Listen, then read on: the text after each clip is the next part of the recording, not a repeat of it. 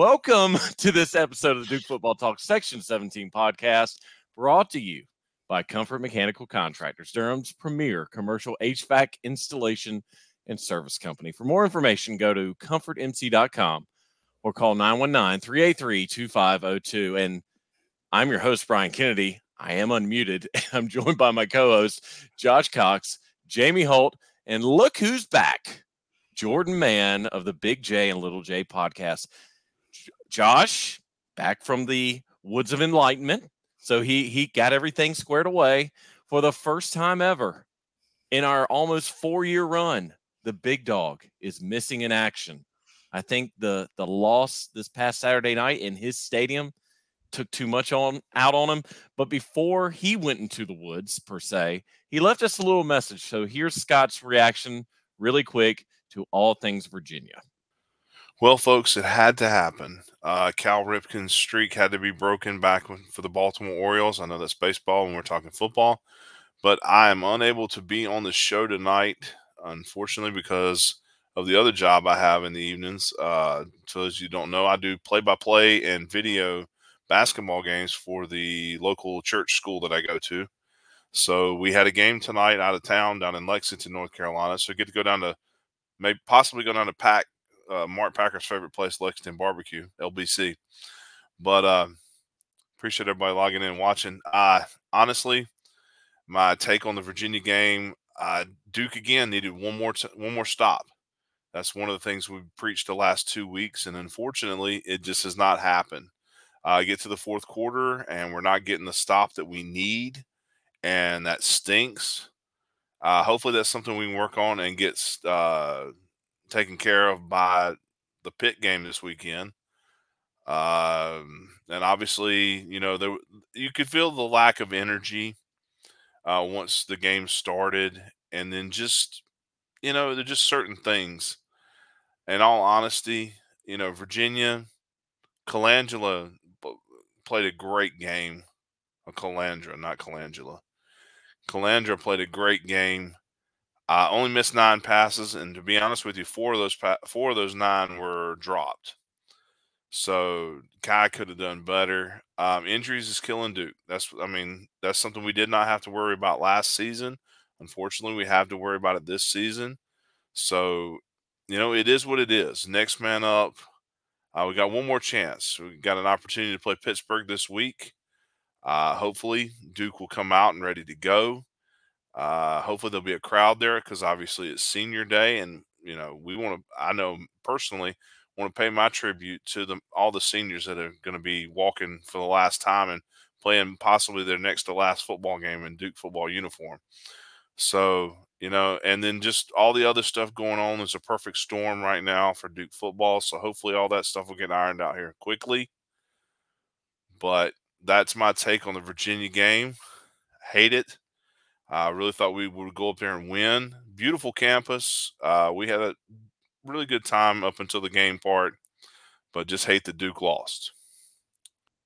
And our thanks to Scott giving his thoughts as he went into the woods of enlightenment. Hopefully, he'll be back next week. And I haven't forgotten about it. Again, we've already gone off the rails with the start of this episode.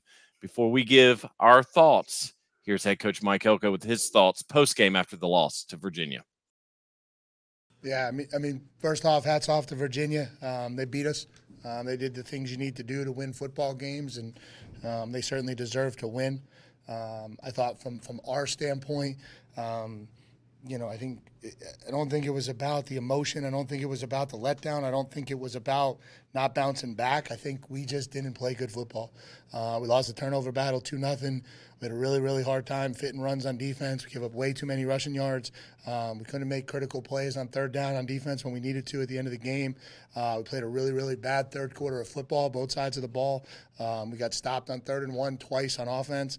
Um, you know, we just we didn't do any of the critical things that you need to do to win a conference game on the road. And, and I just think, um, you know, it hurts and it's it's tough and it's these are the lessons we have to learn um, for us to become the program that we want to become and for us to get where we want to go as Duke football and, and become a team that's consistently competing for this thing in November, I think understanding the challenge of playing every single week, executing every single week, what that takes, what that looks like. And so um, you know, I'm discouraged with how we played today. I'm not disappointed in who we are.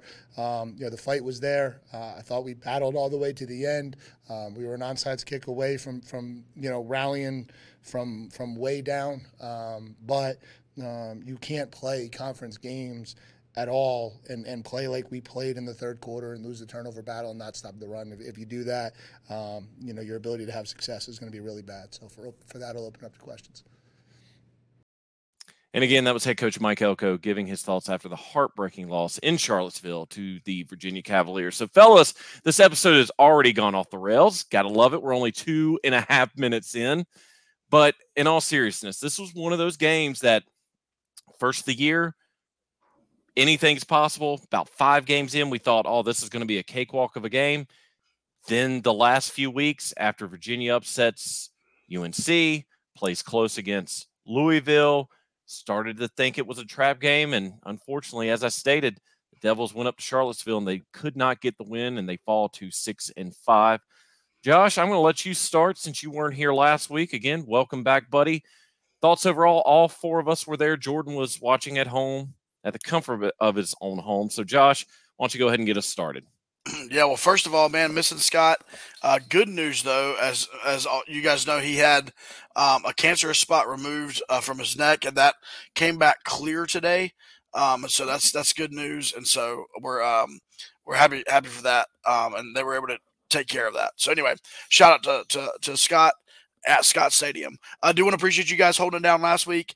Uh, man, I had a bunch of people come up to me at the Virginia game, like, man, you really were out in the woods. Like, what was going on? So you guys sold that really well. I was out in the woods.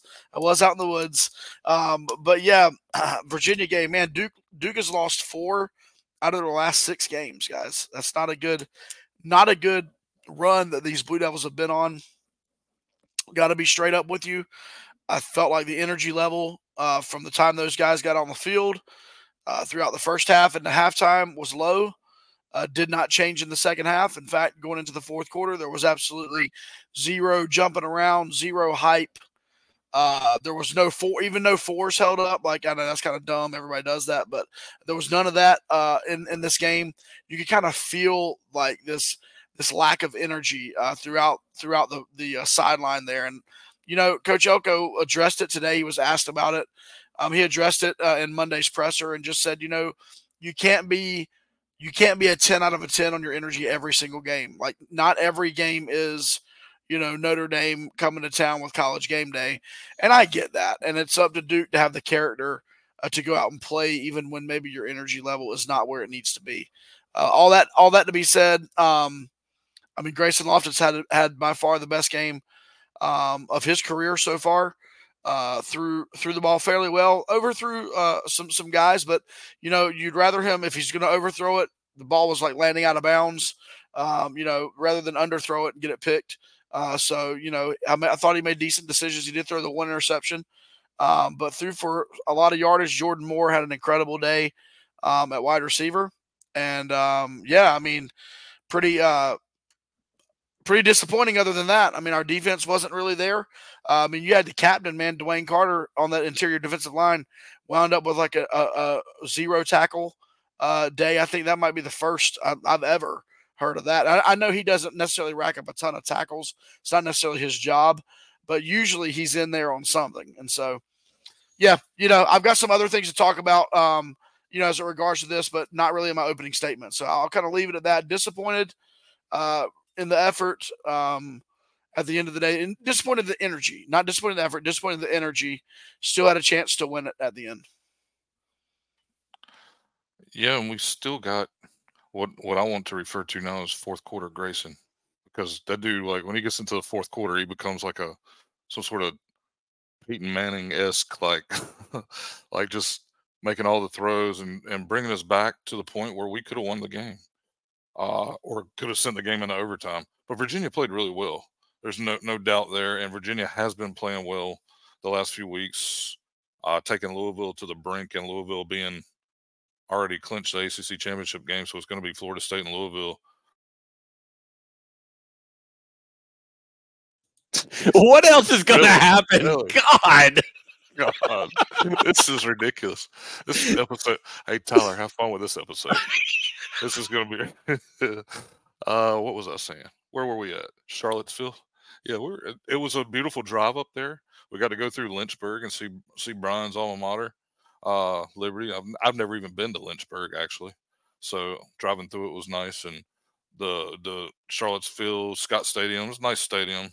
It's a nice little stadium, you know. But I still prefer Wally Wade. Uh, but anyways, back to the game. The defense just, like Josh said, it just wasn't there. Like I don't know what was going on. Our cornerbacks were back to the not looking for the ball. Uh, just it just seemed like Virginia could do what they wanted to do. Uh, all in all, not fun. Not a fun trip. Not a fun ride home. Uh, I slept a lot of the way home. So so No so kidding. that, that was that was fun. But anyways, that's all I got. Jordan, are you sure you want to keep on with us? I don't, know how, I don't know how I could come off of that. That that was the best of the best right there. But just to piggyback off what Josh said and what they both said about the defense, Jamie is just dying laughing. But it- like Elko's system, uh, obviously safeties are always involved, but it's never good when your three leading tacklers are all safeties, and that kind of just shows how the passing game was for Virginia with Jeremiah Lewis and Jaylen Stinson had ten tackles and Brandon Johnson had nine. So when your linebacker doesn't is the fourth leading tackler of the team. That's not great. It's not a good recipe for success. And Malik Washington has had an outstanding year for Virginia. And I said in our previous episode that he was going to be an X factor. And he, I mean, he had eight catches for 112 and two touchdowns. Seemed like he was always open. And the most disappointing thing, the most frustrating thing to go off of everything was Colandrea is a true freshman, and Duke didn't confuse him at all uh, in the game. I mean, he was 21 of 30 for 278, three touchdowns, and had led the team in rushing with 66 rushing yards. So for Duke not having anything to stop Colandrea was pretty frustrating as a fan. But we got Pitt coming up next, so we got to turn to the next page. Yeah, I thought I thought something interesting, Jordan. Speaking of the defense, uh, this game we saw on third down, uh, Duke go into like a dime package, a three down lineman, and they brought in Cam Bergeron. You had Cam Bergeron on one side, Brandon Johnson on the other. Uh, that was a little bit different than what we've seen. Duke usually stays in that nickel, uh, even on third down, and so they they brought in gave, gave a little bit of a different look. And I know that was probably to respect the pass game, but it didn't help because, like you said, Malik Washington, and then in the in the in the second half, Malachi Fields, you know, seemed like they could they were getting open and getting the ball, you know, whenever they wanted to. Yeah, like you said, sorry, I had trouble with my mute button, so that's three for three on the mutes right now. But yeah, I agree. It was uh both those guys just seemed like they were getting open, and for a team that couldn't run the ball very well this season, and they didn't really run the ball that well against Duke. They had a couple pivotal runs that led to scoring drives that Duke could not let happen, and especially at the end of the game where Duke needed one stop, Duke just could not get that one stop, and that just summed up the game right there. I had like one other thing I wanted to say before I got all tongue twisted and tongue tied up in there.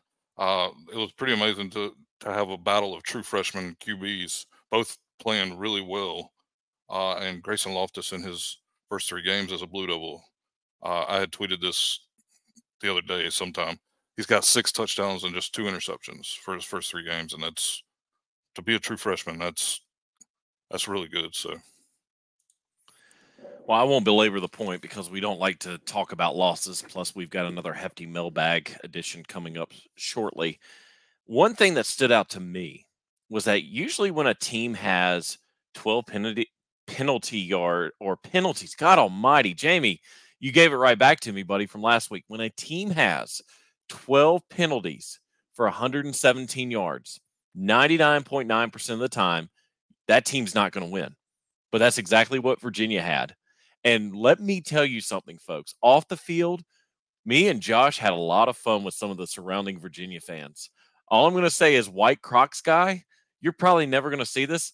We thoroughly enjoyed watching you an Orange Virginia hoodie guy lose your ever loving minds after each penalty flag. It got to the point where me and Josh weren't even looking on the field because we were waiting for a reaction. So thank you guys both that was the most entertainment in the stands we've gotten in a long time. The other thing is this while it wasn't UNC, there were some obnoxious Virginia fans. And I could have gotten mad. We all could have gotten mad. But then you got to think back, Duke, folks. We were in this situation from 1995 to 2007. We barely saw four wins. Heck, we barely saw three wins. So anytime we beat a team, we thought that our you know what didn't stink. So we know exactly where Virginia fans are coming from. But I digress. You know, Elko, I think, said it in the post game. He might have said it today. I, am getting my uh, pressers mixed up, but he said that was probably the second game this year where they just came out flat and just had no response. The first game, of course, being Louisville. That game was just done in the first quarter. Not so much here, guys, because again, Duke came back, could have won it, should have been tied, but missed a field goal. It is what it is. So, what to take out of it? One one thing, and it's something that Coach Elko told us at the very beginning during the DDC interview at the beginning of the year. You got to realize week one is not week one for a football team. Week one is like what week six for a football team. So now we're entering week, God, 17. So these kids are tired. Coach Elko is tired. You can see it in his press conferences. Not saying he has no energy, but the man has. Is it from jet lag? Too soon. mm, I'm gonna stay quiet on that one. That was I'm sure that'll sure that'll come up in the mailbag. But it, oh, it's ahead. the first. It's the first question. Oh, okay. Well, we'll, no, we'll I, I, I do have one. I do have one thing, Brian, about this game. I forgot yep. to mention. If you're cool with this, yeah, um, sure gross clock management at the end of the second quarter, heading yes. to halftime. Uh, you know, first of all, we uh, we get the first down. You know, uh, Duke gets the first down um, in the in the red zone, and it's like call the timeout because you know the clock's going to start on the on the uh, the the whistle or whatever. And we didn't, and we lost you know 11 seconds or something getting that playoff, and we had two timeouts, and we wound up kicking the field goal on third down. Um, so like you got to use your timeout there, and I you know we just call it like we see it, but we missed on we missed out on what four points there because if we score a touchdown compared to a field goal and we ended up losing the game by three points. Three, points. Yeah, I mean, if you score a touchdown there and go up fourteen to ten at halftime, I mean, who knows what kind of energy the team comes out with in the second half, right? Virginia might have been deflated, and Duke might come out with all sorts of energy uh, going up at halftime. And but unfortunately, I mean, and we haven't said this much about Coach Elko, but that, that was on him. I mean, that's on him. That's on the that's on the top dog. uh, any anything else? Again, I don't want to belabor the point. This is just uh, this is becoming a habit we don't like to to continue with these episodes. We had enough of that in 20 and 21. I'm going to throw this out there really quick before we get to the mailbag, guys. It seems like every time a UNC loss occurs, it's like two to three games after for the team to to get back on track. I mean, do y'all disagree with me? Again, this loss, the loss to UNC was just so heartbreaking. One of those heartbreaking breaking losses. What we do last year after the heartbreaking loss? Did we, we lose? well, last year we beat Miami. That's right. One beat the beat the yeah. brakes off of them. That's but, right. Okay. But I think historically you are right. Like at the end of the Cutcliffe era, that is correct mm-hmm. because I remember after the, the press conference after the Miami game, Elko said, like, I don't know why people are surprised this team is re- resilient and they're going to bounce back. And I'm just like, Elko, you just don't know the history of Duke football yet, baby, because we are not emotional loss and then coming back and winning the next game. For sure. For sure. Well, again, we're not going to continue to talk about it. It's in the rearview mirror. Got the regular season finale coming up with Pitt. We did have an interview lined up. I know I teased it last week, but unfortunately, our guest had a scheduling conflict that they forgot about. But they will hopefully be here next week to discuss things Pitt and the ACC. So, again, we're just off to a rip roaring start for this episode, but that just gives us more time for the mailbag. So, Jamie, I know you were working feverishly over the weekend after you posted the question. So, go ahead and get us rolling for this week's mailbag. We're going to start on Facebook with uh, Anon because we protect the innocent here. Anon- anonymous for the, yeah. those older folks. yeah, yeah, yeah. Uh, have all these rumors of Elko leaving changed the morale in the locker room? besides the obvious injuries, something has changed and it's showing on the field. And then I had uh, Chris McCurdy and Van Marshall also had questions about Elko leaving. So throw that to you, Josh. What do you think? Oh, thanks, man. Thanks. Um, I mean, these guys are not, they don't live under rocks, man. Uh, we're in a digital age, we're in a social media age. Um, you know, I listen, I understand a week ago or whenever it was where Coach Elko said that he was happy in Durham, his family loves Durham and Duke. Um, those are all true. Like his family is happy here. He does love Duke. Um, that doesn't change the fact that there are schools evidently that are coming after him and that just like anyone else who is working at a job that they know can move them from state to state, city to city, if another job opportunity says, "Hey, we're we'll pay you double or we'll give you a X amount of raise," like you're going to at least listen. And so like people are, people are like, "Oh, it's betrayal." It's like, "No, it's it's a human being like looking at the options of his own life and his family." So at the end of the day, like I can't blame him for that. The timing of the rivals.com uh, tweet on Friday night was was unfortunate. Um, I'm sure that made its rounds uh, around the, the players and even the assistant coaches. I have no idea.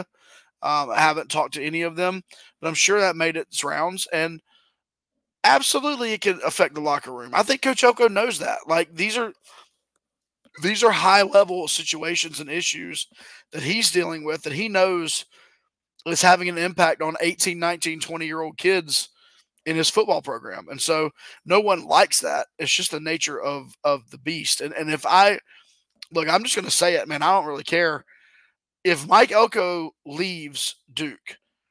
It is going to rest on the shoulders of the Duke University administration. He is not leaving. We know Mike Elko well enough. I don't believe Mike Elko, Mike Elko is just chasing the next buck for himself. Mike Elko is looking for buy in and support from the administration. And if he does not get the buy in and support in multiple levels, salary levels for his assistant coaches, uh, upgrades to what the, the, the, the team gets for this or for that. And yes, I know we harp on it all the time NIL money if he doesn't get it and he doesn't get the support from the administration, the athletic department, and the university, then that's going to be the deciding factor. And so at the end of the day, the way I look at this, the ball is not in Mike Elko's court. The ball is in Duke's court. And how Duke handles this is going to really show its fan base how committed they truly are to football.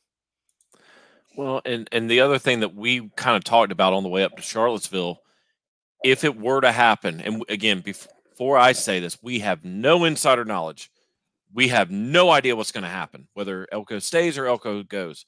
But simply put, if that scenario happened where Mike Elko did leave to go somewhere else, I'm not even going to name schools, that will set this football program back. There is no doubt about it because if the support's not there from the administration for the needs that Josh spoke about earlier,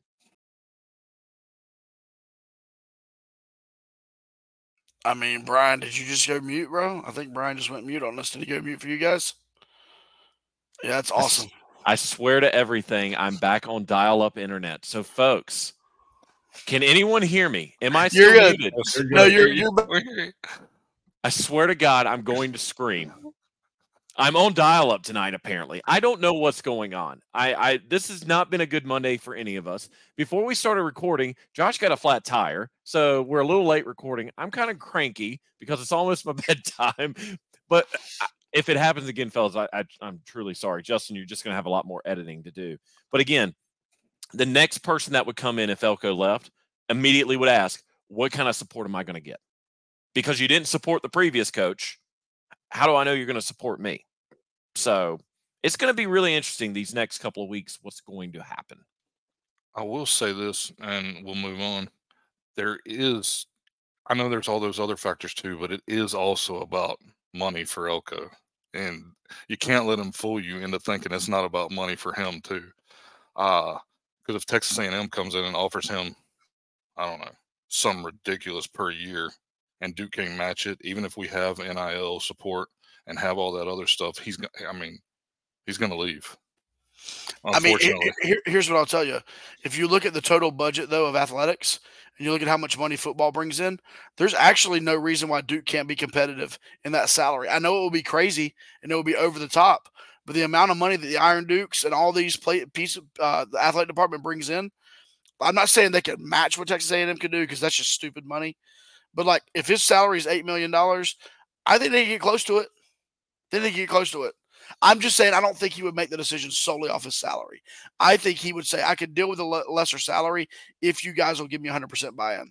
Jordan, since it's a kind of important question, I do want you to be able to speak into this too. Yeah, I think you hit every part of that correctly, like very accurately. I mean, no coach in their right mind, like obviously mine's in the basketball realm, but it's very similar to everything. It's like if you're not going to invest in my success, then I'm not going to be the one that you turn on in two years when, say, you lose a starting quarterback or a star wide receiver or somebody to another program because NIL. That's what just happened to Dino Babers at Syracuse. He had Syracuse ranked top 25 last couple years, but you know what keeps happening? His best players leave because other people are poaching him. And Syracuse did not invest in the program. They fired the coach because he's stopped winning and is getting blown out in the ACC. If Duke doesn't do the same, if Duke does the same with Elko, eventually a year or two, we're going to be like, oh, Elko can't win at Duke. No, there's all these X factors that are outside of the football field is what's is what's happening, and that's why you're not being competitive on the football field is because you're not taking care of business outside of the football field. So Duke has to take a business, take care of business with what you said to be successful. Well, and the one thing that Elko mentioned today at his press conference coming up in two weeks, free agency starts. Let's just call it what it is. As he put it, the wild, wild west, the transfer portal. You're going to either want to have a plan, meaning I've got the support from the administration, I know who we can go after now, or hey, I got to get my ducks in the row for my next location so that I can start getting players. And I'm just going to say this, folks, and it's the reality of this business because this is what it is become. It is a business. If Mike Elko leaves, you can expect more people to leave as well. It happens every time a coach leaves. Jimbo get gets fired immediately within 24 hours. There was like 10 people saying they were transferring out. Same with Syracuse, same with Michigan State, same with every program. So again, to to end this because I mean we we spent a good amount of time on this one question it's either the support's going to be there, support's not going to be there. There's no middle ground. It's one or the other. Jamie, uh, I will say one more thing. If if we manage to keep Elko this offseason, which could be one of the most tumultuous off seasons we've seen trying to keep him, but if we manage to keep him, I think he'll I think he'll be here a while because I think that means that he's gotten the support from the administration if we manage to keep him. But anyways, moving on. Spencer Thomas. I don't know where we rank now on points per game given up by our defense. We may be still near the top of the ACC, but I think we can all agree our defense has is nothing like it was the first six games of the year. What has changed? And as we mentioned this earlier, he says the D back, the defensive backs haven't been turning around and looking for the ball. We saw that multiple times against Virginia. We just think a lot of that had to do with they were just not there. Uh, missed tackles, lack of creating turnovers. A lot of the creating turnovers was that's a lot of luck. I mean, we we created a lot of turnovers last year, and you got to get the ball to just kind of bounce your way. And yes, I mean they were they were great at creating turnovers, but the ball can bounce the wrong way, and next thing you know, it you know the offense recovers that fumble, and so the defense recovering the fumble. Uh, you guys got anything to say about that? I did find in the nation, Duke's still 27th for opponents' points. I think that goes back to the early games where they were only giving up a touchdown every game and it's catching up, but still night they're only giving up only around 20 points a game, so not bad, but yeah, again, I just think it's fatigue. I don't think any I mean, the outside sound and everything of the recent weeks could definitely be a factor. But again, like we stated earlier, this team is technically in like week 17 with all the practices and all the nuances and like because again they don't just start at week one against Clemson. They've been doing it for a couple of months before that. So I, I just think it's just a perfect storm scenario right now on the def. We got one more game. We got two more games, but I'll pick Two up because Brian Brian's frozen. Um, but uh, but no, I will say we're not getting pressure um on the quarterback. Number one, uh, like like we need to. I mean, I think RJ had a sack in the Virginia game, if I'm not mistaken. But we're really not getting pressure. And That's where everything starts. You win and lose on the on the on the in the trenches, and so we're not necessarily winning on the defensive side of the football in the trenches. And to be honest with you, we're not necessarily winning on the offensive side as well as we could uh, with that line. And so, you know, I think that's part of it with the defensive struggle. I mean, look, Myles Jones, MIA. I mean, might as well not be on the roster. Um, Al Blades has just struggled in the second part of the season. Um, Chandler Rivers and Pickett are are filling in their spots fine, but once again, there's just not the depth. The depth is not is not what it needs to be, and that goes back to what we're talking about in in player retention and player recruitment. It's like it's not enough to just recruit your ones. You've got to recruit your twos and even your threes for this time of year. Yeah, to go off of you, Josh, real quick. I mean, also, you're looking at like the difference of a first year defensive coordinator first half of the season to where the deep the offenses are getting different schemes off of film and we have been banged up, but it's a good learning experience for Santucci too. I know he was co-DC at A and M, but to have full control, full reins of a defense that was lights out first six games of the year, like look, at the end of the day, too, Duke's depth has always been a concern. And last year, Duke was very fortunate, had the best injury luck in maybe program history because El, uh, used to have a guy who tears ACL in August every year. That was a key contributor. Sometimes those three of them. And so for Duke to have a clean year last year, it piled up this year where injury bugs got us, inconsistent play. It's just been the perfect storm on the defensive end. And you run into Drake Maye, who's probably the best QB prospect in the country, and Jordan Travis is the second best QB in the ACC. Like that's going to take a toll on you as well. But yeah, I think it's just a perfect storm of guys getting tired and uh, we're getting figured out a little bit. So we just got to keep adjusting going into Pitt. All right, next question. This one, this one will be for you, uh, Jordan, because you're our resident uh, recruiting guy. Uh, Jonathan Huggin on Facebook. I know we still have two games left this year, but he was wondering who we have coming in next year.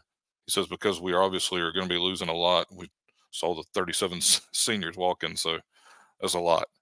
Yeah, well, I mean, we have Tyler Cherry coming in, who on three just came out today. He was top 10 and QB in the country. Now he's sixth in the country. And so that's pretty remarkable to see a Duke graphic. I had it up on my Twitter that I just exited out of, of course, before this. But I think it was like Ohio State, Georgia, Florida State, and Florida were like the five schools in front of Duke. And then you see Duke in front of like Penn State and other guys for a QB. And then Paul Minke is a uh, four star safety that Duke got over Notre Dame. And it wasn't like he was one of Notre Dame's safety prospects and they went with two guys better than him. He was their number one guy, wanted him to commit on his official visit. And he said no, he was going to take official visit to Duke. And that's where he committed.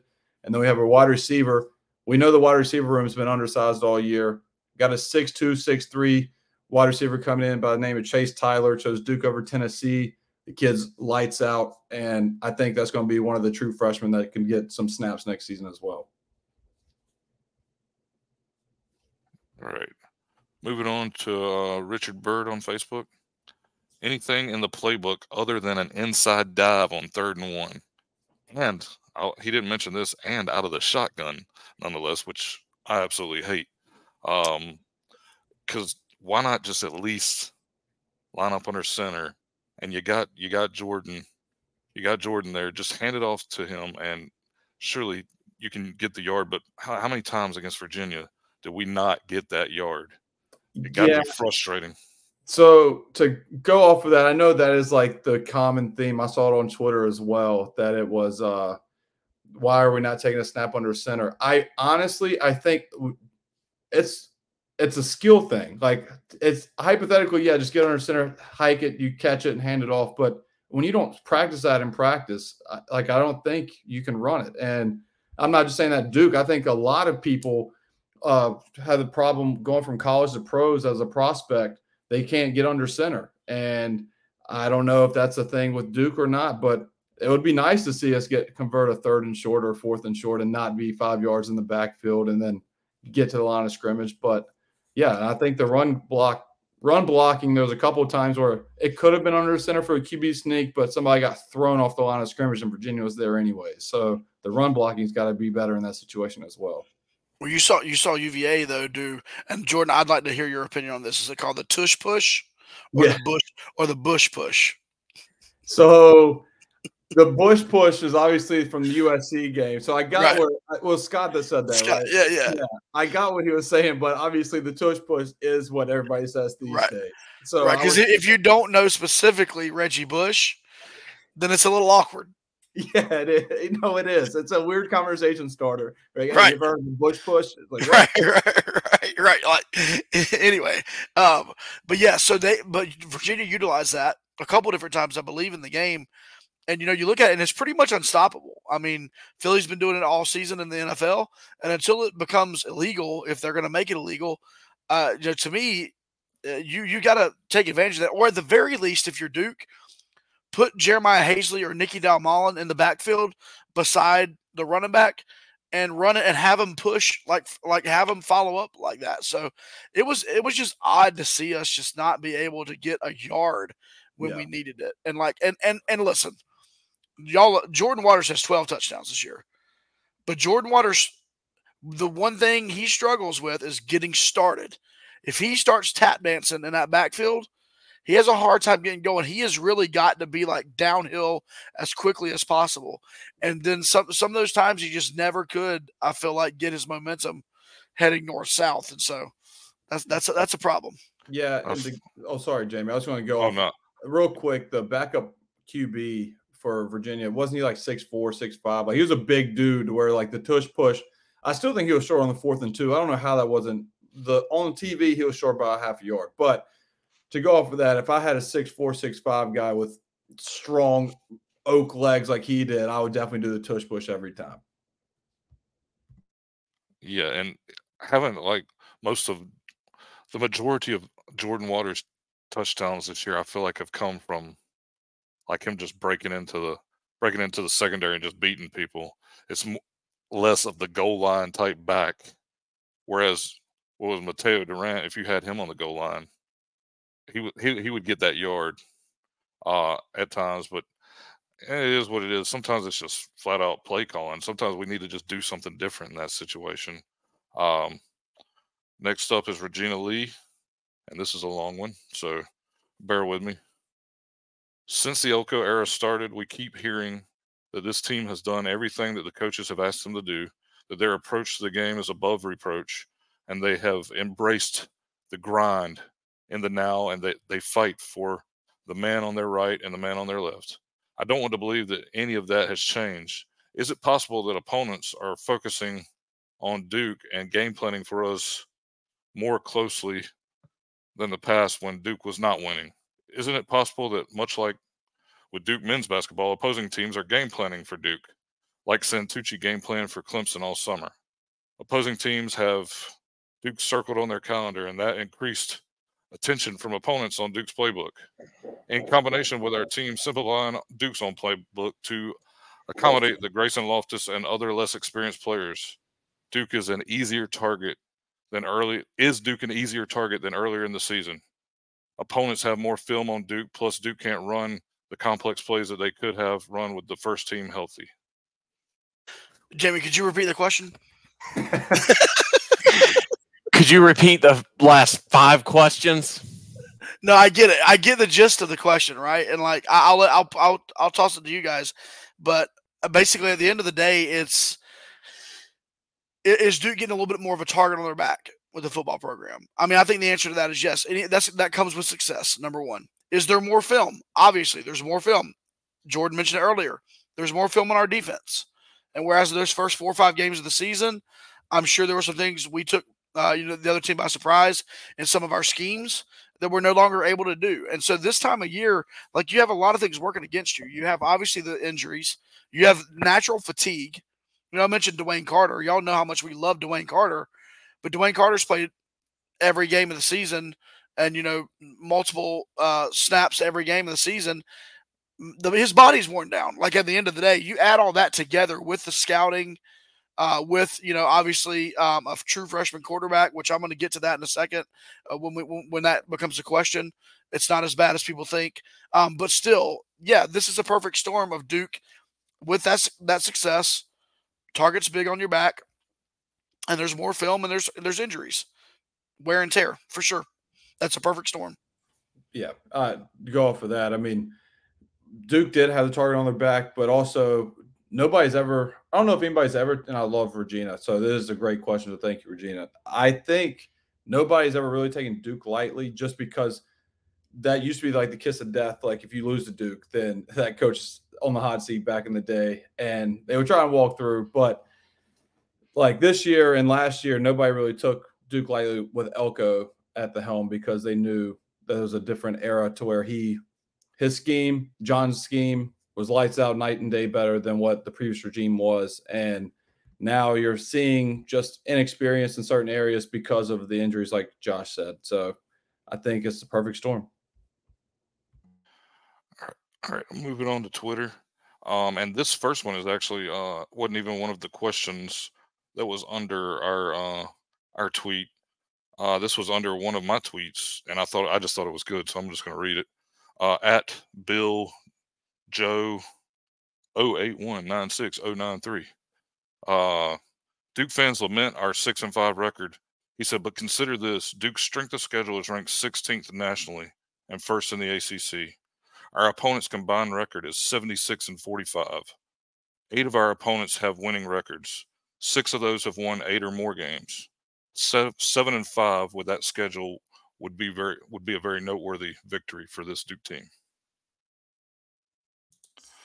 All yes. right. If anybody has anything to say, go ahead. No, I, I, will say this. We, Brian, I know we talked about this earlier. I mean, I, I picked us to go eight and four, and I, I feel like I was being uh, a little bit generous at the beginning of the season. I mean, I know we had some wacko on our show that picked us to go ten and two. Idiot. Uh, Looked good for Riley went down. Yep. Yes, some guy has to evidently had to wear a helmet around. But anyway, um, but uh, but no, like, you know, I think we all were like, we were all best case scenario, right, at the beginning of the year. And I'll be honest with you, I know I'm pessimistic a little bit, but like eight and four was kind of I was looking at it like, yeah, this is like a good case scenario for Duke, eight and four, and here we will probably, hopefully, end up seven and five, and I'm not mad about it with the schedule that we have. I am not mad about seven and five we all drank before the predictions episode, so I, am hopefully back for the rest of the episode. My apologies, folks, but Spectrum Internet is giving me problems. No, I, I agree. I, again, at the beginning of the year, I think we all collectively agreed if this team went seven and five, eight and four, even nine and three, it would be leaps and bounds better than what the schedule should have been, could have been. And I, I hate to say it, I hate to belabor the point but had Duke stopped Notre Dame on that fourth and 16, we might not even be having this conversation. But we can't play what ifs, anything like that. Still, to have what what was the strength of schedule? He said 16th in the nation. If that had been any other year, we're talking three and nine, maybe a four and eight record with what we've seen in past performances. So to to end the season, already knowing we're going to a bowl game, already knowing that they there could be seven wins guaranteed on a strength of schedule 16th in the nation, that's pretty doggone good, no matter what way you cut it. So again, if if we can finally get the the monkey off our back and defeat Pitt for the first time in since 2015, I believe, coming up in the tail of the tape, that would just be a good exclamation point as we head into bowl season. All right, at the Duke of Cupa we still have with Pitt still coming up. Can we play like we have nothing to lose again? Said that was fun earlier in the season. We got to remember this again. It's senior day.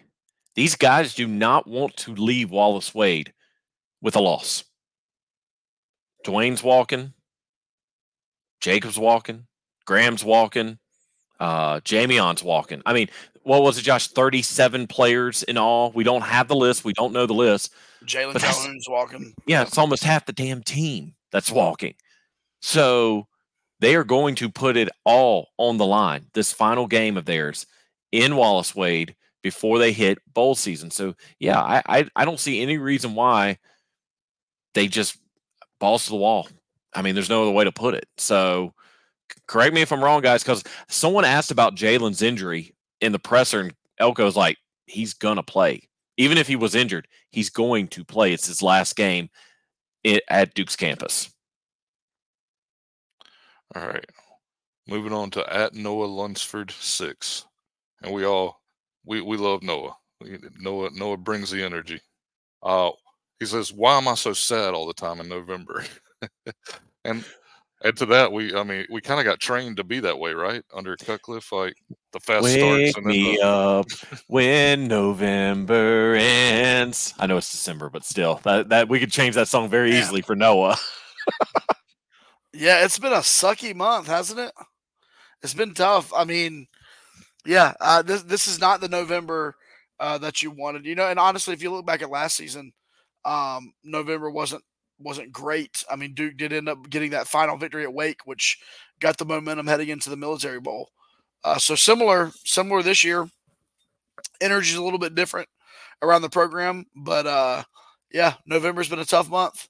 Uh, that that that UNC game uh, with the is the big, you know, elephant in the room there.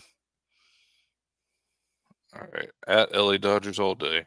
Sam, Sam. Yeah. Says he says glad this game is in Durham, so we don't have to play the Panthers and the Pigeons.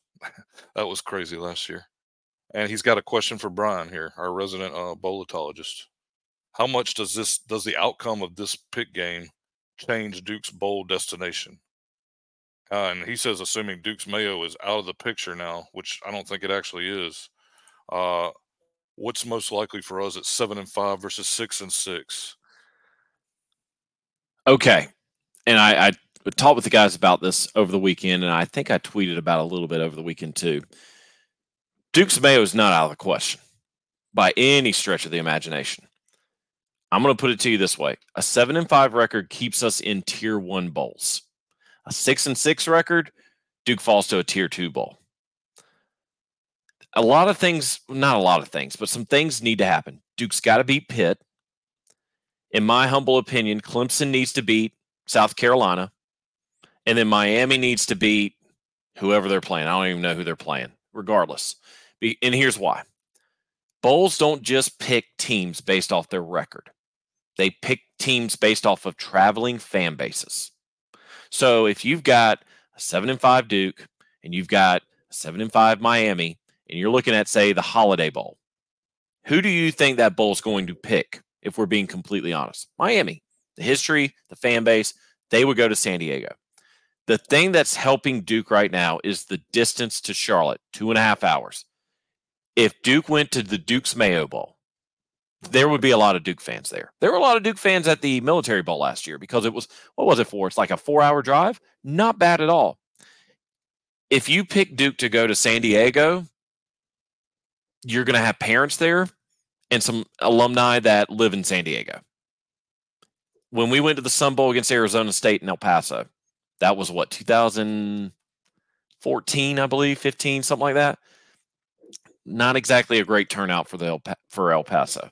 So, Sam, to go back to seven and five, a win this weekend, definitely Duke's Mayo Bowl is open. If I'm being completely honest with you, if we go six and six, could be in the Fenway Bowl, could be down in Tampa for the Gasparilla Bowl. More than likely, it would it'd be one of those two. So fingers crossed, Duke fans. Duke gets the monkey off the back, like I said earlier. We finally beat Pitt. And there's one more question that's kind of similar, but Travis Murphy on uh he was on Facebook, but I I grouped him in with this question. Uh he wanted to know where each of us would want to go bowling. I'll start since I'm unmuted. I absolutely want to go to Charlotte. it's like it's a two and a half hour drive. Like that's, Okay. that's an easy that's an easy question for me. Yeah, yeah. Hang on a second. Let, and let's give them the reason why. We would have to give Jamie like five volumes to get on a plane if we had to fly. So that's why Jamie hates flying. He'll drive if he can drive. I I'll be honest. I wish it was a higher tier. I'd love to go to the Fenway Bowl. I've never been to Fenway Park. I think it'd be a cool experience to see a football game played in a baseball stadium.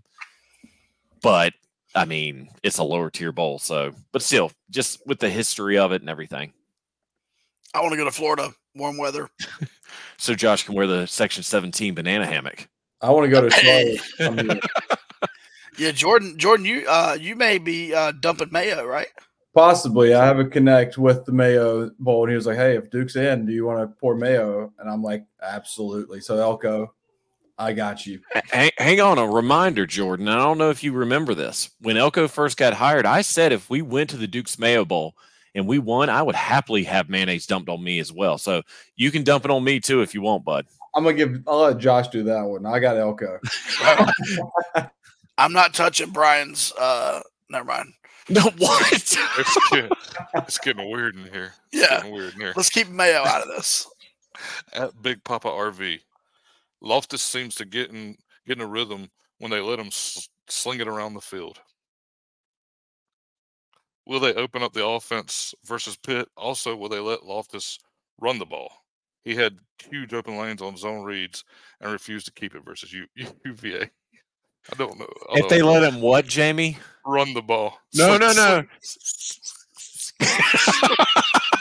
sling, sling, it all over the field. Oh. Um, but as far as running the ball, Coach, I, I did listen to Coach Elko's radio show last week, and he he basically said they're not letting Loftis run run the ball. They're just, I mean, they don't want him to get hurt at this point. Like we've got one other QB. Yeah, Davis, David, what's Donald Tomlin? Donald Donald Tomlin the fourth. Donald Tomlin. He is not seeing the field. It's actually really scary when you watch the quarterbacks run out and it's two guys and one Yeah. of them is not scholarship.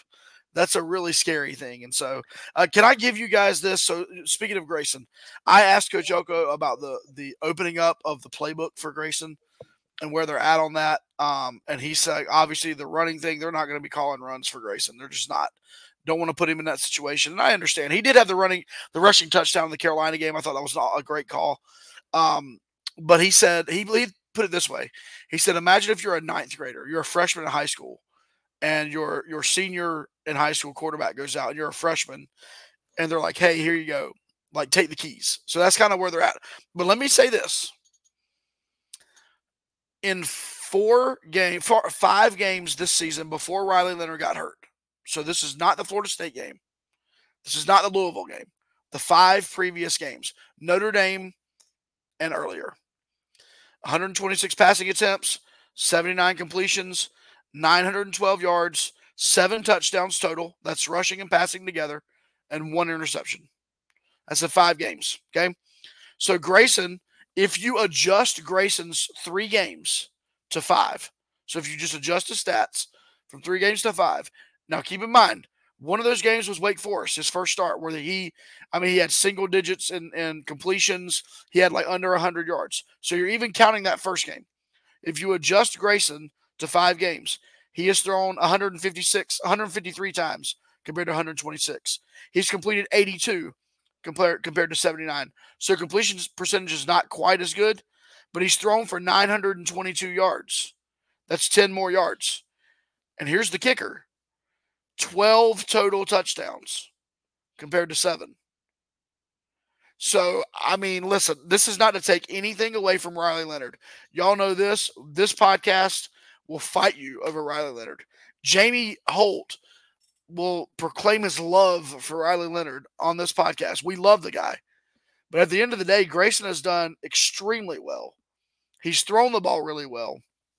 I feel like Kevin Johns has done an incredible job of giving him plays that he can uh, that he can succeed with. Uh, not giving him like tons of reads to make and really able to get the ball out and get it where he needs to go. So I mean, I want to give a shout out to that. Like like I said, adjusted stats. I think if you put those stats beside each other, it's kind of a pick 'em on which one you want. Do you want a little bit better completion percentage, but not quite as many touchdowns, or do you want vice versa? So I, you know, I I, I did that today just to try to figure it out, and it came to be true that they're very very similar, Does that feel good, Josh? Giving stats? That's that's my line. bro. It was incredible. I had to do math. I was like back in like my like seventh grade math class. Like it was pretty cool. Your brain melted, didn't it? All right. And we talked about this one a little earlier, but at Vaden Alton said, Can this be right? Carter with zero tackles on Saturday. And it just it, it felt like usually even even we know that DeWayne doesn't get a whole bunch of tackles, but he's constantly in the backfield wreaking havoc. It seems like, but Saturday, afternoon it just wasn't happening. I just chalk it up one of those games. I mean, it, has he had another game where he hadn't had any tackles? Maybe his freshman year, sophomore year. I I don't know. I mean, you're going to have those type of games. Whether you're an elite quarterback, whether you're a wide receiver that's just gone all out, it, these games happen. I can guarantee you this: he'll have a tackle or two this Saturday against Pitt. Guarantee you. Take it to the bank. Are you saying there might be a big man touchdown? Ooh, nothing. I mean, nothing would make me happier than to see big boy rumbling down the sidelines and scoring a touchdown. Uh, at TS Lester underscore, how delicate is balancing expectations right now? He says to get to the top, we can't accept losing or just be happy with six to seven wins. But at the same time, if we win six to eight a year for a few years, he wouldn't complain as long as we're winning the ones we should. I think this is the the the great argument amongst Duke fans. Even when Cutcliffe was around. Or would you be happy? Well, let's just say, would you rather be happy having 10 seasons of six and six? Or would you be happy with three seasons where you win eight, nine, ten games, but the other seven are losing seasons? That's the ultimate question. But it's it's Mike Elko does not want to settle for six and six. He has said that. He has stated that, plain and simple. I think the I, we're at a very weird time as Duke football fans. I've never seen so many people go after each other online, Twitter, Facebook. Guys, let's just enjoy this ride, plain and simple. Everyone's got their own opinion, their different opinion. Let's just respect each other. Jordan, I, I know you've been you've been opening your mouth. I'm sorry, but being a Duke fan for 30 plus years, it, it's it's it's complicated. It's been complicated, you know, and it's even more complicated because this was one of those seasons where, like we said earlier, hey, if we win six games with the schedule that we have, man, we're doing good. But after the Clemson win, it's like if we don't win nine games or more, then it's a failed season. Then when Riley went down, okay, six wins isn't that bad. You know, so it's been a roller coaster of a season for for us fans. Jordan, I'm sorry. I know you've been wanting to speak. No, no, no. You're good. You're good. I was just going to say context matters. Like I agree, but with uh like Ty is saying like six and six and we're floating like is seven and five okay? Yes. In this situation, absolutely. When you're down to a true freshman quarterback, that's your third string, and it's not even that Duke lost, and this is what I've been frustrated at with people upset with how the season has transpired. Was what what were your expectations when and not only your starting quarterback, an all ACC caliber starting quarterback goes down? Like the guy is a complete difference maker. Without him against Clemson, Duke does not win that game. That third down run that he had was wrapped up in the backfield for 45 yard touchdown, whatever it was. No other QB, arguably in the ACC besides Jordan Travis, makes that play. And he is lights out, and we were robbed of him having a spectacular season. And Duke's done a really good job of rebounding from that. And so I say with the Elko with the Cutcliffe thing about they were six and six to seven and five. Some of those seasons that were seven and five were okay because like you had Thomas Sirk at quarterback and his ceiling was a lower than your first round pick Daniel Jones at quarterback. That's where the frustration was with Cutcliffe was like, hey, you got a first round QB, you got to go better than six and six, seven and five to play Northern Illinois in a bowl game. And so that's how I feel with uh that's how I feel with the team now as Brian threw me a curveball. All right. At Splash Obi. Oh. Tyler. Justin, get ready. we, talk, we talked about this. Earmuffs, kids. Earmuffs. He says, What the fudge? I'm not going to say it, Tyler. I'm not going to have you bait me into saying a terrible word that I never, I never curse, Tyler. I never curse. How many times have you heard me curse? Only on Sundays. Only on Sundays. Between the hours of one o'clock and four o'clock. Oof. Yesterday was bad for him. Yeah. Uh yeah, I mean that kind of coincides with the last question. We're we're kind of saying that right now. We said that after the Notre Dame game. What the I'm on fourth and 16. I know I keep belaboring on that, but you know, again, folks, we're still bowling after all the mess that we have gone through, after all the injuries, after all the situations that have happened. This team's still bowling. So again, I get you, Tyler. Trust me, I've said that a couple of times this season, but all we can do is just take it one game at a time. All right, at underscore Batfan account. Batman. if Elko leaves, do we think other talents might follow, like Riley, Jomo, BJ, etc.? And I think we got into this a little bit. So, Uh, not Jomo. yeah, his Jomo's fa- whole his- family his family, basically is, goes- is- His yeah. whole, his whole family goes to Duke. So I don't Yeah. think Jomo. I, I mean, don't there's going to be some people that leave, but I don't know. I mean, at the end of the day, I don't know that they're necessarily going with him. I, mean, I think they might leave just just because it's a new new head coach. But I mean, Brandon Johnson was not a uh, an Elko recruit. Riley Leonard was not an Elko recruit. Jordan Moore was not an Elko recruit. I think we're more apt to lose these freshmen, these true freshmen that maybe have redshirted this season that came here for Elko. Those are the the ones I'm more nervous about. The guys that aren't two years into a Duke degree, right? Like if you're two years into a Duke undergrad, man, you might as well stick it out and get your undergrad because you know Duke Duke preaches that 40 year decision. That's a reality for you in two years. So I, I think it's the young guys, the these true freshmen from this year that we have to worry about. So let me ask you guys this because remember when Elko came in and took over for Cutcliffe, how many players left? Two? Two or three. Two pla- yeah. But it was a different situation. They were coming off two losing seasons. It could be different coming off two winning seasons. Yeah, and they also didn't have uh, other schools calling them and telling them they're going to pay them X amount of money for Yeah, this. different situation. Yeah, NIL Yeah. was not in play then. Yeah, you're Yeah. right. You're right. All right, our next question. This is kind of a different spin on what uh, Brian, I think, has mentioned a couple of times now the fourth and 16 and the what ifs. Uh, at A Bill Jackets fan. I think Andrew. that's actually, I think that's actually Brian's friend too. Uh, this may be, uh, he's like, this may be a question for the next pod, but I'm going to do it tonight. So, but what's Duke's record right now if Sam Hartman doesn't convert the fourth down? Leonard then doesn't get hurt and likely doesn't get re-hurt against FSU. And he said, "Is ten and one crazy?"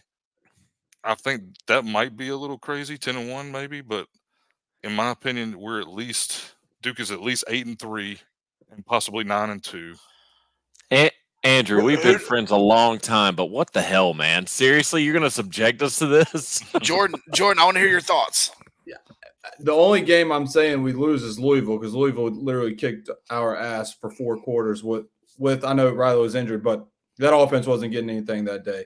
The Florida State game, we're up going in the fourth quarter with the hobbled Riley Leonard. With a healthy Riley Leonard, we win that game. I don't care what anybody says. I don't care what the stats say. Me and Bud Elliott will go to Twitter war again. Duke wins that game with a healthy Riley Leonard, and they beat North Carolina because they can control the time of possession a lot better than what they did. And they Do you think- Virginia. Do you think we can beat Virginia with him? Oh my god, I don't know. That might be a double overtime win. Yeah, no, I agree, Jordan. I mean, listen, the Florida State game. I mean, Scott and I were there. Look, we were up three and driving in the red zone, about to go up ten. We had all the momentum. So yeah, Andrew, thanks for the question, man. Uh, way to bring that up. But I actually put on my optimistic Duke fan hat on that one, and I would I would say we can be ten and one, nine and two. So my record is correct then on my preseason preview. Uh, We're going with that right there. The Sure. hypothetical. Sure. Congrats on your Jackets winning their sixth, sixth game as well, Andrew. All right, got two more questions. At Chris M Durham wants to know how mad should the fans be that Elko has interviewed during the season, and we have seen some anger for interviewing during the season. I mean, I may have had a little bit of anger, like about, about we may have had some internal discussions that I didn't put on Twitter or anything, but I can I can understand it. I can understand being upset when you're a coach of your team who's a team that's already going bowling is going and interviewing for another job. I get I get people being upset. Yeah, I mean, we we said it. This is a business now, plain and simple. It, it's turned into that. If you don't have the support at your job, you're going to look elsewhere. If you do have the support, you might still interview just to see what that next job could per- could give you, I guess you could say. But at the end of the day, you've got to do what's best for you, your family, and ultimately your future. So, yeah, some things have some what ifs have been thrown around at, off off camera with between us. Some cuss words have been said. Jamie has said it during the hours of one and four Sunday while he was watching the Panthers and we were talking about Mike Elko. But yeah, I mean, it happens in everyday life. If I'm not happy at my job, I'm going to go look elsewhere. Or if I feel like I'm not getting the support of my job that I need, I want to see what options are out there. It's it's plain and simple. Everyone's like by the way, Scott isn't on the episode, but he but he he's still listening in. Sorry, Scott. You just need to log off, buddy. oh you know what? man, I would take another job. It, you know, I'd be like, if you're not giving me enough vacation, like, look, I'm gonna go. I'm gonna go where I'm gonna get more vacation. I gotta have my beach time. Listen, That's- no no other job's going to give you 500 days off, Jamie. Sorry. to go back on that real quick about the the Michigan State job, the thing that got leaked, I think that's more fabricated than truth. And obviously, I don't know anything either, but that's what what I've calculated from what I've gathered in my own personal investigation. And uh, because foot, the football scoop came out with an article Saturday about the candidates for the Michigan State job, and Elko is not listed. And Football Scoop has every insider that you need to know who was wondering about what coaching carousel there is. They might have briefly talked about him, but he was not the main candidate. That that tweet and that Instagram post made it seem to be that Elko was about to do a second round of interviews. So scratch that. So A and M maybe. yeah, and, and I mean, I want to I want to reiterate this. If you are in a profession that it is commonplace for you to move from one place to another every few years, whether it be every couple of years, every five or six years, whatever it may be, right? So, so when when the Elko family embarked on this journey back back when he first got into coaching, that was what it what it is. Okay, so number one, you're in a profession that moves you around the country. Number two, if you're working a job and somebody else can pay you more money, Jamie, you mentioned earlier, I'm not going to act like that's not enticing. If I'm working at a job in North Carolina and it's paying me 150,000 a year, and I could go work at the same job doing the same thing in Texas for $300,000 a year and double, I'm going to look at it. And then if you add, maybe the money is not that great, but the benefits, right? Jamie, you mentioned like time off, right?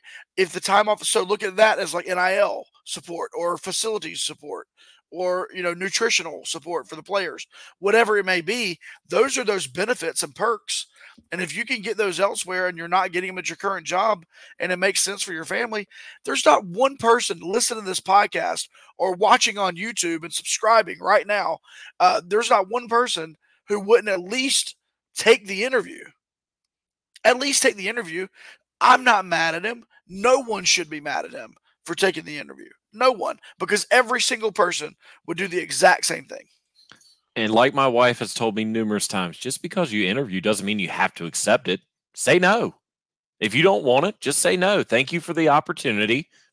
But at this time, I'm not going to take the job. All right, this is our last question, and it may be the greatest question we've ever had. At McManson 69. Did the kid that lost his shoes storming the field after the Clemson game ever find them? It's getting cold outside. so, uh, with a backstory about this for people that don't know, Noah, our guy Noah, a big Duke Mr. fan, Mr. right? All- the instigator. yeah, we all agree that Noah's a huge Duke fan. Against Clemson, he might have got a little tipsy that night. I think I think he may have been just a little bit little bit tipsy. Stormed the field, lost his shoes, and then tweeted at us, or, or he sent a question for one of the episodes and said, "Uh, uh, asking for a friend. Does anyone know who to who to call to find to find said friend's shoes that he lost when when storming the field?" So there's the story on that. Uh, And I there don't is an, think he ever did find his shoes. yeah. So so uh, Scott actually knows some folks at Duke. Reached out to them genuinely trying to help Noah and said, Hey, listen, did you find any shoes on the field last night? It was the day after the game. They're like, Nope, didn't find anything. Sorry, they must have gotten thrown out. So, Noah, if you were hoping to get them back, buddy, not going to happen. Well, Jamie, thank you for that uh, uh, mailbag. Thank you for all the listeners, for you guys sending in your questions. We'd like to do that every week and get you guys involved in what we do, and we re- really appreciate you guys following along all season with us. Um, but before we move uh, into this week in, in Duke football history, um, did want to briefly talk about the Durham Devils Club for a couple of reasons. Number one, we've mentioned a couple times here NIL support is key. If you are listening or watching this podcast, especially if you have the potential to be a major donor, be straight up honest with you. Um, you need to consider the NIL if you have that potential. Maybe you've been giving to other entities um, you know, just historically, you need to consider diversifying to the Durham Devils Club, just being straight up with you. Uh, this is the NIL arm for Duke football, and it will be adding other sports. Uh, that'll be coming out very soon, be adding other sports to what the Durham Devils Club does and helping Duke athletics and their student athletes uh, succeed on and off the field with NIL. So that's very important. Um, and so, a couple of things this Saturday, this Saturday for the Pitt game, uh, we will be having a tailgate um, in Lot B5. The Durham Devils Club is going to be sponsoring that tailgate. We're having the food. Look, Matt from the Hard Hat guys is cooking like normal. Uh, we'll be having all that. There'll be plenty of food there. Pony Ponysaurus is donating beer, so there'll be free breakfast beer um, for for those of you that like to get started early. As some of my drinking uh, people, friends that drink say, if you don't start drinking early, you can't drink all day. So uh, I guess that's that's for those of you that, that want to do that. Um, that's that will be there. That will be free. Um, Durham Devils Club will have a booth set up there for a couple of things. First of all, if you're interested in learning more about membership, we'll be there to answer any questions that you have about what we do. Second thing, you'll be able, if you're a member and you come, uh, you'll be entered in automatically into a raffle. I'll tell you in a second what's going to be uh, what what's going to be a part of that raffle. If you're not a member currently and you want to be involved in the raffle, you can do one of two things. You can sign up for the $25 monthly membership there on site, and we'll enter you into the raffle, or you can buy raffle tickets. Uh, when you're there, just purchase them outright. So a lot of fun there. The raffle items are going to include a Mike Elko signed football, um, player autographed photos, I won't say who the players are, but one of them is rolling around and the other one blocked for him and will be in the NFL. So I'm not going to say who they are, but those, those autographs will be available. Um, and then we're going to have some DDC uh, merch, some hats uh, to give away. And then uh, there's going to be one thing we can't even say what it is, but let's just put it this way: there's going to be something there. Uh, if you're coming to the Pitt game, which you're going to be there because you're going to be tailgating, you'll get some like uh, insider access that day, day of the game. We're going to auction. that's going to be part of the uh, giveaway as well. And so um, it's going to be really cool. We want to invite you guys to come out. If you got any questions about the DDC, reach out to you can reach out to us on on uh, social media. Reach out to me personally as well. Um, love to love to help and answer any questions. But that's all about the DDC. You guys got any questions about DDC on here? Anything else to say about that, Brian? Can we can we win the prizes? Uh, probably not. That would be a conflict oh. of interest. Yeah. But I'm sure we can. I'm sure we can weasel a Elko sign ball away from Elko if we needed to. What What about my kids? You can't say no to the kids. Yeah, we can. Pretty. You can't. Yeah, you'll say, you'll say no to Hudson. Okay. Yeah. We'll yeah. just okay. We'll just give them. Have you seen me? Have you seen me parent my kids? yes, that's a. Oof. And my kids are like, Dad's probably going to say no, but let me see. So uh no, anyway. Did um, you let yeah. them out of the basement tonight? Nope. they, they, have to be in the basement while we're recording. I'm just kidding. I, y'all, I'm, that is a joke. That is a joke. Don't turn me in. Um, but uh, my my kids are 15 and 13. They could probably beat my they could probably beat me up right now. So he has them in the attic. You know.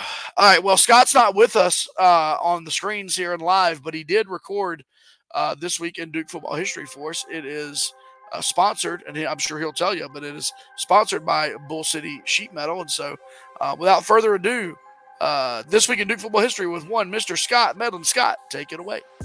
For this week in Duke football history, we're going to go back to November 30th, 2013, and the last time the Duke, North Carolina, I'm sorry, CHC, Chapel Hill College, would be the final game of the regular season. Duke would edge the team from eight miles away, 27 25. Side note was this was the last time that I'd been to a game in the light blue Smurfland, and thank God I missed last week. But anyway, Anthony Boone went 23 of 34 with 274 yards and two touchdowns. Shaquille Powell led the team with nine rushes for 57 yards, and Josh Snead had 10 carries for 54 yards. Braxton Deaver led the team with seven receptions for 75 for 65 yards. Brandon Braxton had five receptions for 70, and Jamison Crowder had five receptions for 54 yards and two touchdowns. On the defensive side, Jeremy Cash led the team with 13 tackles, and David Helton had nine. One of the biggest highlights of the game was a 99 yard kick return from Mr. Kickoff Return himself, Devon Edwards, right before halftime to give Duke the 17 15 lead at the break.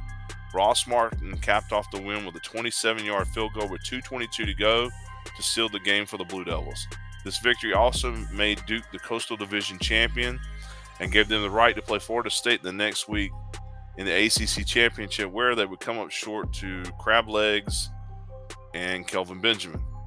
And that was this week in Duke football history, brought to you by Bull City Sheet Metal. No matter what your duck needs, if you're going through it, they make it. Give them a call today at 919 354 0993 or visit bullcitysheetmetal.com. And thank you, Scott, for this week in Duke football history. Always good to look back. Um, and we do want to thank our sponsors once again, Bull City Sheet Metal. We've got one final opponent this year, Brian. Uh, they've been a thorn in the side of this Duke football program for many years. Uh, Mr. Narduzzi had Mr. Cutcliffe's number. That's for dang sure. Uh, but I don't know all the numbers, man. You're the numbers guy. This is what we call the tale of the tape. There's going to be a did you know at the end. This is not yet sponsored, and is the last week of the season. So if you're interested in sponsoring for next season, you might want to get in now because all of our listeners and viewership have gone up throughout the year. And guess what? You know what that means? Sponsorship prices are going to go up heading into next year. So if you'd like to get in where they're at now and you'd like to sponsor the Teletape, please do so. But without further ado, Teletape, Mr. Brian Kennedy. Brian. The last opponent for the regular season. Can't forget the bowl season, Josh. We got one more opponent after Pitt. All right, tell the tape for the Pitt Panthers. Last year, Pitt went nine and four and would go to the Sun Bowl, where they defeated UCLA 37 to 35. Last week, Pitt defeated Boston College 24 to 16, and they are currently three and eight overall. Head coach Pat Narduzzi is in his eighth year as Pitt's head coach and has an overall coaching record of 65 and 49. Before becoming the Pitt head coach, Narduzzi had assistant coaching jobs at Michigan State, Cincinnati, Miami of Ohio, and Northern Illinois. Now, overall, this is the 27th matchup all time between Duke and Pitt, with Pitt leading the series matchup all time 17 to 9. The first ever meeting between Duke and Pitt took place all the way back on October 5th, 1929, where Pitt defeated Duke 52 to 7. This game would also be significant as it was the first time a game was played at then Duke Stadium, now known as Wallace Wade Stadium. So Pitt was the first opponent to play in Wallace Wade Stadium. Since 1969, the two schools have faced off 11 times. Duke has only won one game during that time frame back in 2014 when they defeated Pitt 51 to 48 in Pittsburgh. Pitt currently has a seven-game winning streak against the Blue Devils, and they won last year's game, the Pigeon Bowl, 28 to 26 in Pittsburgh. And as I just stated, the last time Duke defeated Pittsburgh was on November 1st, 2014. Duke won 51 to 48. And Mike Elko is 0 2 all time against Pitt. He lost when he was a coordinator at Bowling Green in 2013, and of course, last year. Now it's time for the Did You Know? Pitt's a part of the one of the oldest college football rivalries to date. The backyard brawl against West Virginia started back in 1895 and was a yearly contest between the two schools until 2011. The two schools are only separated by 75 miles, and the rivalry has been known to be one of the more intense football rivalries. The 1921 matchup had more historical significance attached to it, as it was the first ever college football game to be broadcast over the radio. Legendary radio announcer Harold W. Arlin provided the play-by-play that day as Pitt would defeat West Virginia 21 to 13. The 1970 matchup almost ended a famous coach's career. Then West Virginia head coach Bobby Bowden had his team up 35 to 8 at the half. With most in the stadium thinking the game was over, Pitt called an audible and switched their offense to the power I and ran the ball the entire second half, coming back and defeating West Virginia 36 to 35. After the game, West Virginia fans were so furious they tried storming the locker room calling for Bowden's head. Now, the two teams played every year again from 1919 until 2011 when Pitt would leave the Big East Conference for the ACC. Since that time, the two schools have only played twice, with the next matchup taking place next year. While there are so many stories to date with this rivalry, it's clear this one is one of the most fierce rivalries in college football. That was the tell of the tape for the Pitt Panthers. Josh? Man, they almost killed Bobby Bowden, man. He's a he's a good guy. I, I mean, I read that and I'm just thinking, okay, you pissed off a lot of folks being up 35 to 8 and for them to try to storm the locker room, man, they were upset. Yeah, no doubt, no doubt. Well, uh, that, that's that's interesting, and you know, it doesn't surprise. That is an incredible rivalry, um, and you know, you take the town of Pitts, the city of Pittsburgh, and the state of West Virginia. Man, that's got to be some like interesting, uh, interesting arguments and interesting things going back and forth there. I won't say my opinion on both on either one of those, uh, but let's just say different people, some different people living in those areas. So, uh, for sure. Well, listen, um, we are now moving into uh, about to move into our predictions time. We do want to take some time right now to remind you to follow us on social media at Duke FB Talk. Uh, that's on Twitter or X. That's on uh, Instagram. That's on TikTok. On Facebook, you can look us up, Duke Football Talk, DukeFootballTalk.com. Uh, you can find us on the interwebs, uh, YouTube by searching Duke Football Talk as well. Subscribe there. We do appreciate five star reviews and ratings if we earned it. If we didn't earn it, listen, if you logged on tonight and Brian was muted and we don't deserve the five stars for that, don't give them to us, right? But if we redeemed ourselves, then uh, give us five stars if we earned it. Do want to take a second there, Jordan? Would you take 30 seconds, uh, plug what you do on your social channels as well as your podcast, man? Yeah, so I have my Duke FB fans Twitter account up here. Uh, it's uh, um, optimistic or obnoxious Duke football fans for people that follow me. And then I also have a Twitter account called Coach J Man where I do ba- do basketball tweets separately this year. And then the Big J and Little J show is a podcast that I have. It is the number one Duke football podcast. Uh, but no, it's uh Hey Jordan, thanks for joining us tonight. You can log off now. Hey Jordan, we did want to take this time to rank our favorite host on the Big J Little J show. oh my god. I'm not going to do that. No, we won't do that. We won't do that. But no, it's, Number uh, one, we do that's fine that's fine you put me third and uh but yeah big j little j show uh we do duke football and duke basketball and obviously i love you guys so i love coming on here so i appreciate you letting me have the time to shout it out Yeah, Jordan, we appreciate you coming on, man. You've become uh, part of the part of the fam, and uh, and we enjoy interacting. And pretty cool, man. Duke football brings people together that would never, uh, never probably get to know each other. And man, we've had we've uh, we've eaten together. You know, we've had some had some interesting fun times together, uh, for sure. But um, it is now time to predict. Right? Uh, we had interesting this past week because. Uh, not many people picked Virginia uh, to beat Duke in the predictions, and so uh, Brian, let us know who won on the social channels, and then uh, we'll give you uh, our predictions heading into this coming weekend. So we only had one winner this week, guys, with our three social media accounts. First time that's happened in a couple of years, I would say. So no one on Facebook and no one on Instagram predicted Virginia to win. Not one person. On Twitter, this is I, I mean, I'm sounding like a broken record. This man, I said it last week, two weeks ago, I'm going to say it again. He's going to have a Section 17 t-shirt store. Big Papa RV did it yet again. The third time he's done it this season. He predicted Virginia to win 27 to 23. Not only is he picking the right team, he's close to the right score. So, Big Papa, I'm going to be texting you tonight or Facebook messaging you or Twitter messaging you. I'm going to get some Powerball tickets for Friday. I'm going to need you to give me the numbers and we'll split the winnings 50 50. Sound good? That's it. Cool. I'll be Scott- reaching out to you. I mean, Scott's basically got this dude's address mem- memorized. Now he's sending him so much merch.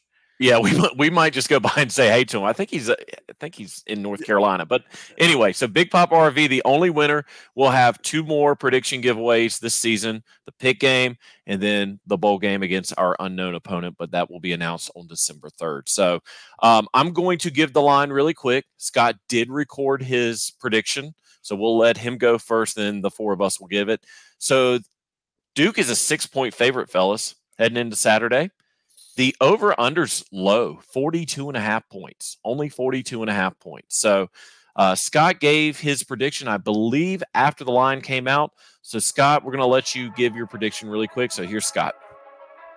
Well, let's see. I'm going to go ahead and uh, pick uh, Duke to win, obviously. I think Duke's going to win out on senior day. I think the emotion's going to be there.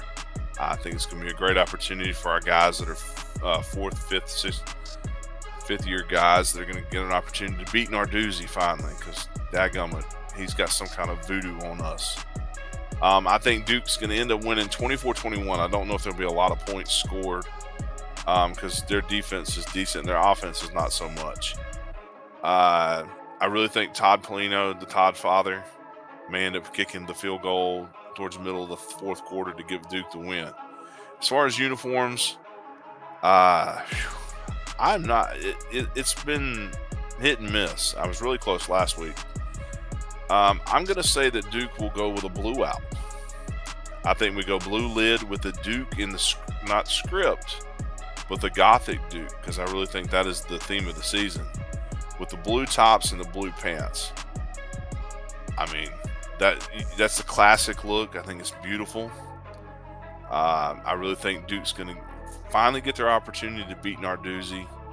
Uh, definitely need this W going into bowl season. Uh, and just want to take a chance, uh, opportunity to tell everybody Happy Thanksgiving. Hope everyone has a great time, able to spend time with your friends and family. And we will see you Saturday out at the tailgate and uh, B5. Go Duke. And thanks, Scott, for not only recording your prediction, but also this week in Blue Devil history and your reaction to the Virginia game. Scott will hopefully be back next week. I think so. Maybe not. We'll see. You know, Yeah, he was at a ba- he was at a basketball Yeah. game tonight out in the. he, he wasn't in the woods, folks. We joke. Yeah. He actually had a uh, something to do. So hopefully Scott will be back next week. Well, I'll go ahead and get started. This is one that we all have wanted for a very, very long time. It has been almost 10 years since Duke has defeated Pitt. And this is probably one of the most frustrating teams that we play. Um, I think with it being senior day, the last game, the last hurrah for some of these guys, Duke's not going to lose this game. I'm, I'm just speaking from the heart. I think they're going to go out on top before they head into bowl season.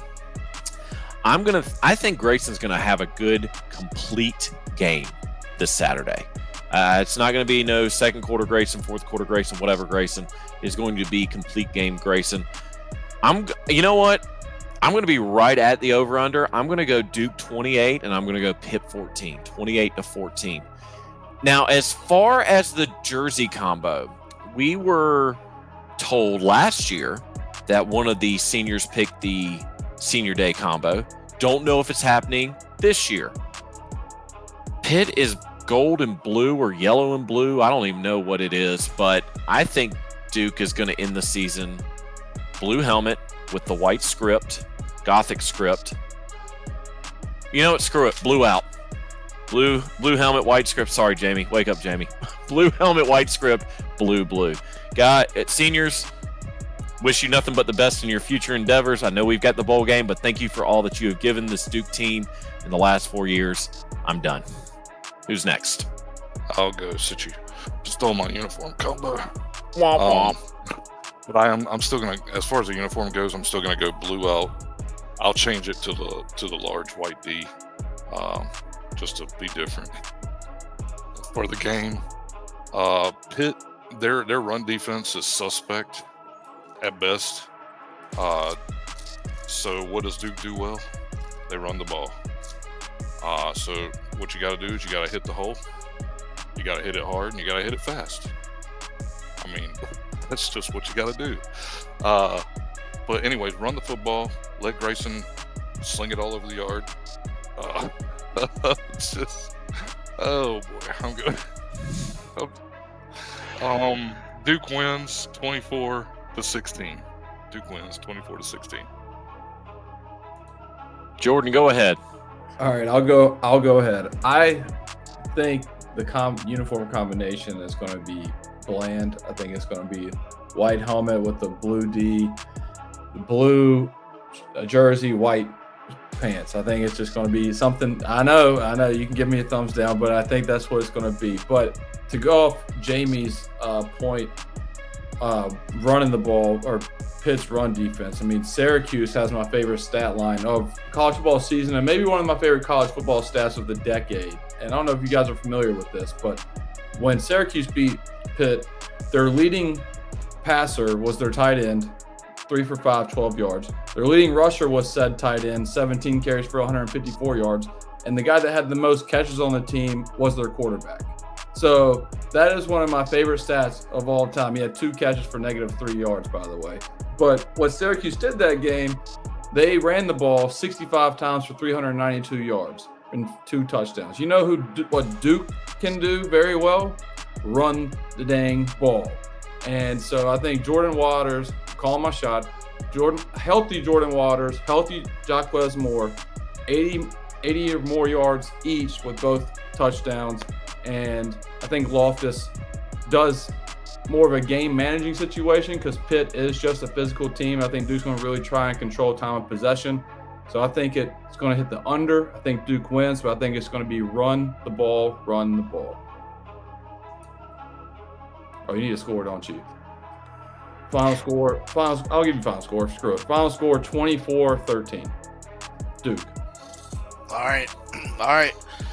I like it. Uh, just to make Brian mad. I know we only. I know we have another uniform reveal uh, coming up for the bowl game, but just to make Brian mad, I think Jamion Franklin gets to uh, pick the, uh, the this since he's 28 years old and he's a captain.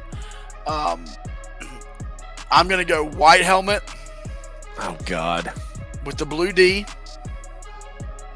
black jersey top, and white pants. I'm going white, black, white because Brian hates it. And that's why I'm doing it. So white, black, it's the opposite of the Carolina. It's the white, black, white. I actually don't think it looks bad. I do wish the white tops had something black in it to connect, like the, the you know, anyway, white, black, black, or the white, you know, whatever. But that's where I'm going. Um, score wise, I agree. Actually, you guys, great uh, feedback there uh, on Pitt's weaknesses, Duke's strengths.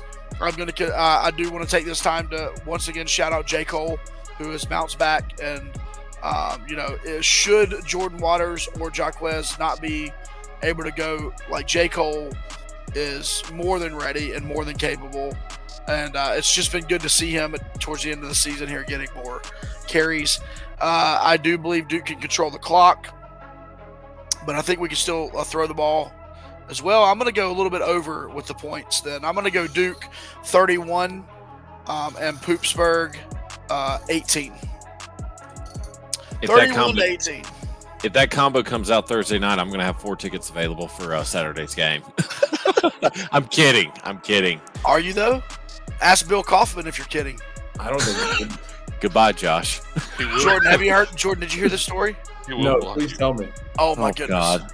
So Brian, the, last year when Duke did the Black Hellraisers, Brian reacted about he was pumped about it, and this this uh, gentleman named Bill Kaufman said something to Brian, and he Bill ended up deleting the tweet. So we're not We exactly sure what. was. but Bill got blocked by Brian, and Bill didn't find out until recently. He reaches out to the podcast. He goes, "Hey, is Brian? Did he block me, or is or his tweets protected?" He's like, "I always enjoy his blah blah." We look back at Brian blocked him over a disagreement about a uniform combo. Got the block. And, and my response was, "Goodbye, Bill." Goodbye, Bill. I I, uh, I remember seeing that interaction like last week, but I didn't know the context of why Bill was blocked. So, Bill, I might be on your side because it is hilarious seeing Brian like last week, last Thursday was so funny. You tweeted at like Duke football like hey, it's seven o'clock, and then like seven minutes later they came out the jersey reveal. I was like, oh my Hey. god, Brian. Hey, all I said was, I guess they're just playing in pads, and what do you know? Within a minute, they released it, so they it listen. was a minute. It was crazy. yeah. What's funny to me is that obviously Duke plays better when they wear certain, you know, the whatever they're wearing determines dictates how good they play. So now that is true in basketball. We know the black uniforms for the most part in basketball are cursed. You We do know good, that. you play good, and you feel good. That's true. That is true. Cool. Well, Brian, have we have we missed anything? I don't know because my stu- stupid internet was acting up. My apologies, folks. This has probably been my worst episode since we started this podcast. I might Yeah. be going into the woods of enlightenment this Yeah, weekend. I Brian. don't know. This, Brian, this was like a four out of ten for you, man. I'm not gonna lie. It, it really was, folks. So if you want to just block me, just say goodbye, Brian. Just do it. I completely understand. No, it, we're getting close to the finish line, folks. We've got one, two, three episodes left. I mean, we've got the reaction episode, the bowl preview episode, and then the bowl reaction episode. Jamie, I saw you counting. You're thinking, how many days of vacation can I get in before we have those episodes? But we are nearing the finish line for another great Duke season. But hey, we've got to get through Saturday, 12 noon. And I'm not even going to say yeah, come to come the to the tailgate. tailgate. We will all be there. We hope to see as many of you as possible, both at the tailgate and inside Wallace Wade Stadium. Come on to Section 17. I have a feeling there's going to be a lot of seats available. So bring your kids, bring your family. You got relatives coming in for Thanksgiving. Tell them to stay the weekend. Bring them as well. We want to see as many of you as possible. But again, we will be back next week, hopefully with no internet problems. Jordan, we love you, buddy, but we don't want to see you next week. we we want the big dog back. But if but seriously, thank you for these last two weeks helping us out on such sh- short notice. You have been a lifesaver. We always love getting your input and thoughts on all the mailbag questions, everything Duke football. So again, thank you, buddy, for coming on. Yeah, brother. I appreciate you guys having me. Like I said, I love you guys, and I'll be in attendance Saturday. So I was at the first game of the season, be at the last game of the season. So I can't wait to see you guys there. Listen, so you guys and listeners, you could come. We're gonna get Jordan to sit with us, so you could come and you could see Jordan and us together in the top row of section 17. and I'll probably come be on hang my out. phone tweeting like I always do every single game. See, we'll be ready. We'll come, come hang, come hang in 17.